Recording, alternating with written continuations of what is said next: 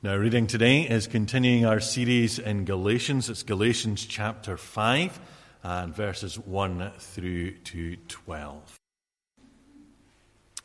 Let's hear the word of the Lord.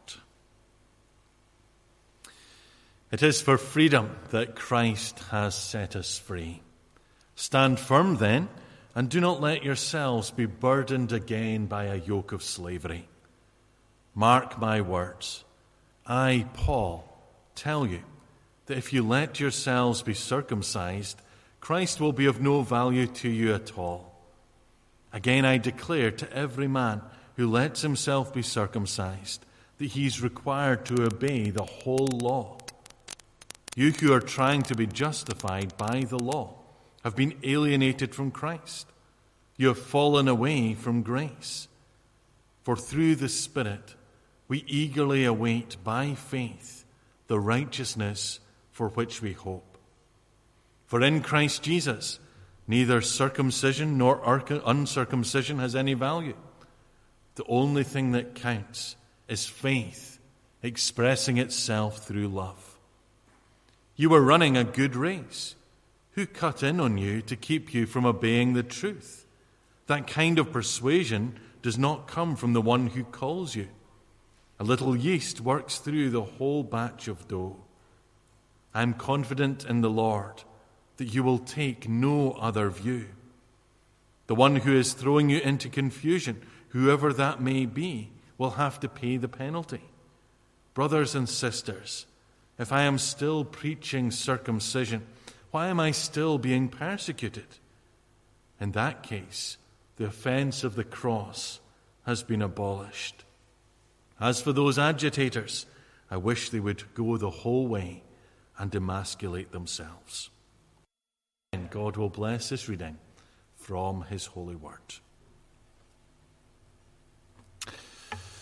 Now, just over a week ago or so, the Tokyo Olympics uh, finished, and maybe for some of you that was a delight. Oh, at last, everything on the television goes back to its regular schedules. Uh, or maybe you're just so disappointed because you absolutely love uh, the Olympics. And you might be surprised that in our own household, even though I'm known as the sports lover, when it comes to the Olympics, Anna is wild on it. She is mad. She loves the Olympics uh, and will watch all different kinds of sports. Now, for a couple of weeks every four years, or five years as it was in this case, we get sucked in by the Olympics and we become experts on sports that any other time we're not really particularly interested in. And so we end up watching the gymnastics and we see uh, all the different kinds of spins and different things that they can do. Uh, we see the diving and we become uh, experts uh, as to whether their entry into the water was, was just perfect or whether there was you know, too much splash or not, and we rate them in our own minds. Taekwondo, do we know anything about that? But when it comes to the Olympics, well, suddenly we're wondering, you know, oh, I think they got a point for that, or a couple of points for this, and that was a headshot, or whatever it might have been. There are lots of sports, aren't there, in the Olympics that we're not familiar with, and yet we become experts on. Now, of course, one of the showpieces of the Olympics is, of course, the athletics, the track and field. Who's the fastest? Who can go the furthest? Who can go the highest? Now, of course, in a running race, you of course want it to be fair, don't you? Wouldn't be right, would it, if it wasn't fair? If there weren't rules, then it would be chaos, wouldn't it? You can't take performance enhancing substances, that's unfair. You can't do a false start. You can't go out your lane. You can't impede another runner. That's just not right, isn't it? You can't trip up another runner. You can't uh, cut them up. You can't do any of these things. It's got to be fair when you're running the race. Now, in his letters, Paul often uses the idea that the Christian life is like running a race. And we run the race to win the prize, which is the end goal. And of course, the end goal of the Christian faith is to be with God forever and to know the joy of our salvation. Now, In our passage today in Galatians 5, Paul says to the Galatians that they were running a good race, and he says, Who cut in on you to keep you from obeying the truth? You see, the Galatian Christians were running a solid race, a solid race of faith. And now it's as if they're running along and, and someone has cut right in front of them and stopped them or diverted them or made them go in a completely different direction. And Paul, as we have seen throughout this letter, is, is really concerned by this. He wants the Galatians to, to keep running solidly in the right direction until they get to the end of the race. You see, as we've seen over the last few weeks, Paul is concerned for the Galatians that they are turning away from the freedom that Christ has given us to again be burdened by a yoke of slavery. Because as we've seen over these past few weeks, the Galatian Christians have had their heads turned by those who have infiltrated the church and who have been coming in and saying, Look, Galatian Christians, what you have in Christ is not satisfactory. There needs to be more.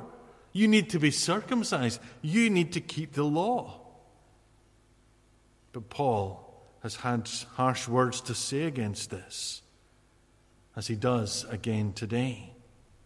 Because if the Galatians go down the path of trying to keep the law, what does it show? It shows that actually Jesus means very little to them. Because they're trying to earn things in their own strength rather than relying on Jesus. They've fallen from grace. And of course, it's grace that really matters, not law. It's grace grasped by faith that counts for each one of us. You see, if the Galatians accept that they have to be circumcised and have to keep the law, it's as if they're trying to attain righteousness through their works. And righteousness now. But note what Paul says in verse 5 of our passage. He says, Through the Spirit, we eagerly await by faith the righteousness for which we hope, i.e., we wait for a righteousness that isn't fully grasped by us yet. It will be at the end of time when we're, we're before the judgment seat of God. The righteousness that is found in Christ. And so these Galatians, who have been running a good race, are, are now being cut in on. And like yeast in a loaf, it's spreading among them and it's causing confusion in the church. Some are saying, you know, you really need to be circumcised, you really need to keep the food laws. There's confusion everywhere. And Paul's saying, no. It's about grace, it's about Jesus. And Paul, in colorful language, towards the end of our passage says that they will have to pay the penalty for causing such confusion. Now, the question for us today, as we look briefly at this passage, is how is your race today? How is it? And I'm not talking about your running race. I mean, if I said to you, you know, get outside now and let's run a 5K, someone would be like, no, I couldn't even walk 5K. How is your race? Not your race of your life, even. I'm talking about the race of your faith. How is that race? You see, sometimes we can be distracted. Some people can cut in on us and, and even lead us in the wrong direction. But we are called to follow Christ. As Paul says in verse 6 For in Christ Jesus, neither circumcision nor uncircumcision has any value. The only thing that counts is faith expressing itself through love. You see, those who have infiltrated the church are pushing the Jewish requirement of circumcision on Gentile Christian converts. And as John Piper says, Paul's problem with this is not that circumcision is bad. He had circumcised Timothy for strategic missionary reasons, according to Acts 16. His problem was that the motive behind the requirement of circumcision was all wrong. You see, the only thing that counts is faith expressing itself through love. The rest doesn't matter, it has no value. In terms of salvation, it's only about grace, grasped by faith. Only that can save us. Only that is the good race. You see, the cross makes the end, means the end of boasting in anything that we can do. Romans 3 makes that clear. These infiltrators constantly push, pushing an agenda that keeping the law was a ground for boasting, that it was all about the ability to keep the law. Whereas Paul is saying, no, is God's free grace. You see, nothing is worse for Paul than detracting from the grace of God found in Jesus, found in the cross. Indeed, in the very next chapter, Paul says, May I never boast except in the cross of our Lord Jesus Christ. In our own lives, it might not be that people are coming into our lane, so to speak, and trying to persuade us to keep the Jewish law. But the temptation is always there, isn't it? To trust in ourselves for our salvation, to boast in ourselves, to boast in our good works, to say, Look, I might not be perfect, but I'm not as bad as them. That's a temptation in our lives, isn't it?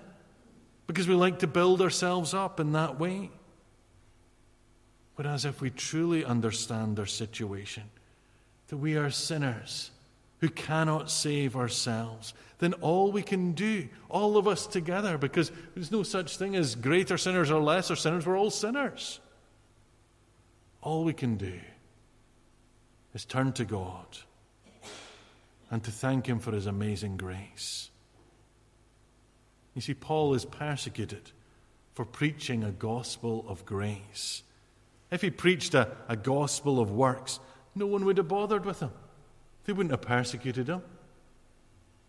It's the same today. Sadly, sometimes even in the church. You sometimes sadly hear preachers preaching that you just have to be a good person to be saved. I remember as a student being in a church one time where the preacher actually said all that matters was that we're good people and we're happy. That's it. Lovely message. Gives you a nice warm feeling inside, maybe, but they're lies. That's not a true gospel message, is it? How do we know? Because it's exactly that kind of message that Paul is railing against. You see, the greatest temptation for us, I believe, is pride. We think too much of ourselves. Whereas perhaps we, we need a little humility to realize that we are but the dust and that God is God. His ways are higher than our ways, His thoughts are higher than our thoughts. There's a great little book that I have referred to before called The Freedom of Self Forgetfulness by Tim Keller. If you haven't read that book, it's only a book of, I don't know, 49 pages, thereabouts. And in that book, Keller says that we're called to gospel humility, which is not thinking of ourselves more or less, but thinking about ourselves less. For those of us who are saved, we can know that God loves us and accepts us because of what Jesus has done for us on the cross. Is that not wonderful? Is that not something to rejoice in today? You see, what, what was happening for the Galatians? They were getting so confused. They're getting themselves in a, a tizzy. Am I good enough with God? Am I good enough with God? Am I good enough with God? Sometimes we can get ourselves into that situation. I don't feel good enough for God. I'm not good enough. No, you're not good enough for God. That's the reality. But Jesus is. That's the whole point. And therefore, your salvation is secure in Him. You don't have to keep trying and trying and trying and straining and straining. You just believe in Jesus. And He's paid the price at Calvary's Hill for all your sins, past, present, and future. It's grace received by faith. All you have to do is to believe in Him. God loves us as His own children. We are heirs of the promise, as we saw a few weeks ago. Is that not wonderful? I said to you a few weeks ago, you ought to be going out of this place 10 foot tall. I'm an heir of God, I'm a child of God. How wonderful. And that's what matters. And so often we get that wrong, don't we? We're so concerned about what I'm doing in terms of salvation, rather being focused upon Christ. So this morning, if you are a believer and you're running a good race, keep on keeping on. Keep going. Keep going to the end of the race. Don't be distracted or, or misled. Put your blinkers on. My grandparents used to own racing horses, and they used to race them at a, low level. And there was one horse in particular, and it was a bit, you know, got distracted all the time. And so when it was put into a race, I had to get its blinkers on. What do blinkers do? They, they stop you getting distracted. You can't really see to the, to the right or to the left. What can you see? You can see straight on. It's the same for us. Sometimes we need to put our blinkers on to focus upon Christ and to say, I want to live for your glory because of what you've done for me. But if you're not a believer this morning, and if you realize you've been running the wrong race, well, turn around. There's always time to begin the right race. Come back to what is right and true. Trust in Jesus for your salvation and your righteousness. And once you're there, stand in it. Stand in it. Stand firm. It is for freedom that Christ has set us free. Do you want to be free today? You can't be free if you're trying to keep the law. You can't be free if you're trying to earn your salvation through good works. You can't be free if you're constantly thinking about where you stand in the pecking order. I'm not, you know, maybe as good as Mother Teresa, but I'm better than them. You can be free in Jesus. It's for freedom that Christ has set us free. Do you want to be free today? Stand firm then, and do not let yourself be burdened again by a yoke of slavery. You see, that's what the law does. That's what trying to earn your salvation does. It's a yoke, it burdens you down. Whereas grace, grasped by faith in Jesus, brings freedom and light and hope and salvation. Are those not things that you want today? To know that you're right with God to know no matter what happens in your life, good or bad, that God is there with you, that God holds you in the palm of his hand. Let's run the right race today. Let's focus upon the prize and let's know our salvation that's found in Jesus. Shall we just pray together? Let's pray. Our loving Heavenly Father, we recognize again Paul's frustration with the Galatians that they are being distracted, that they were running a good race, trusting in Jesus, and now people are cutting in on them, confusing them, telling them that as well as Jesus, they need the law, that they need circumcision, that they need food laws.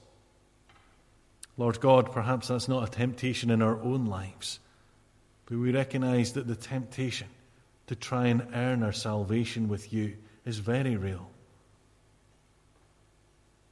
Lord God, may we trust that you are a God of grace and that we can grasp that grace by faith in the Lord Jesus Christ. And we thank you that when we do, we can know the depth of your love. We can know the joy of our salvation. and we can know freedom. Because it is for freedom that Christ has set us free. Lord God, if we come to you this day and we feel burdened down, we ask, Heavenly Father, that we would take the yoke of Christ upon us, because his yoke is easy and his burden is light. Father, we ask for each one of us here today that you would help us to run the good race, to put our blinkers on, to focus upon Jesus, so at the end of time, we might know the righteousness of Christ before we stand before your throne of judgment. So, Heavenly Father, we ask that you would speak to us through your word today, that you might encourage us. And if we recognize that we've been far from you, Lord God, that you might encourage our hearts that we are your children, that we are heirs of the promise. Lord God, may these things, these precious truths, bring us joy within. For we pray these things in Jesus' name and for his sake. Amen.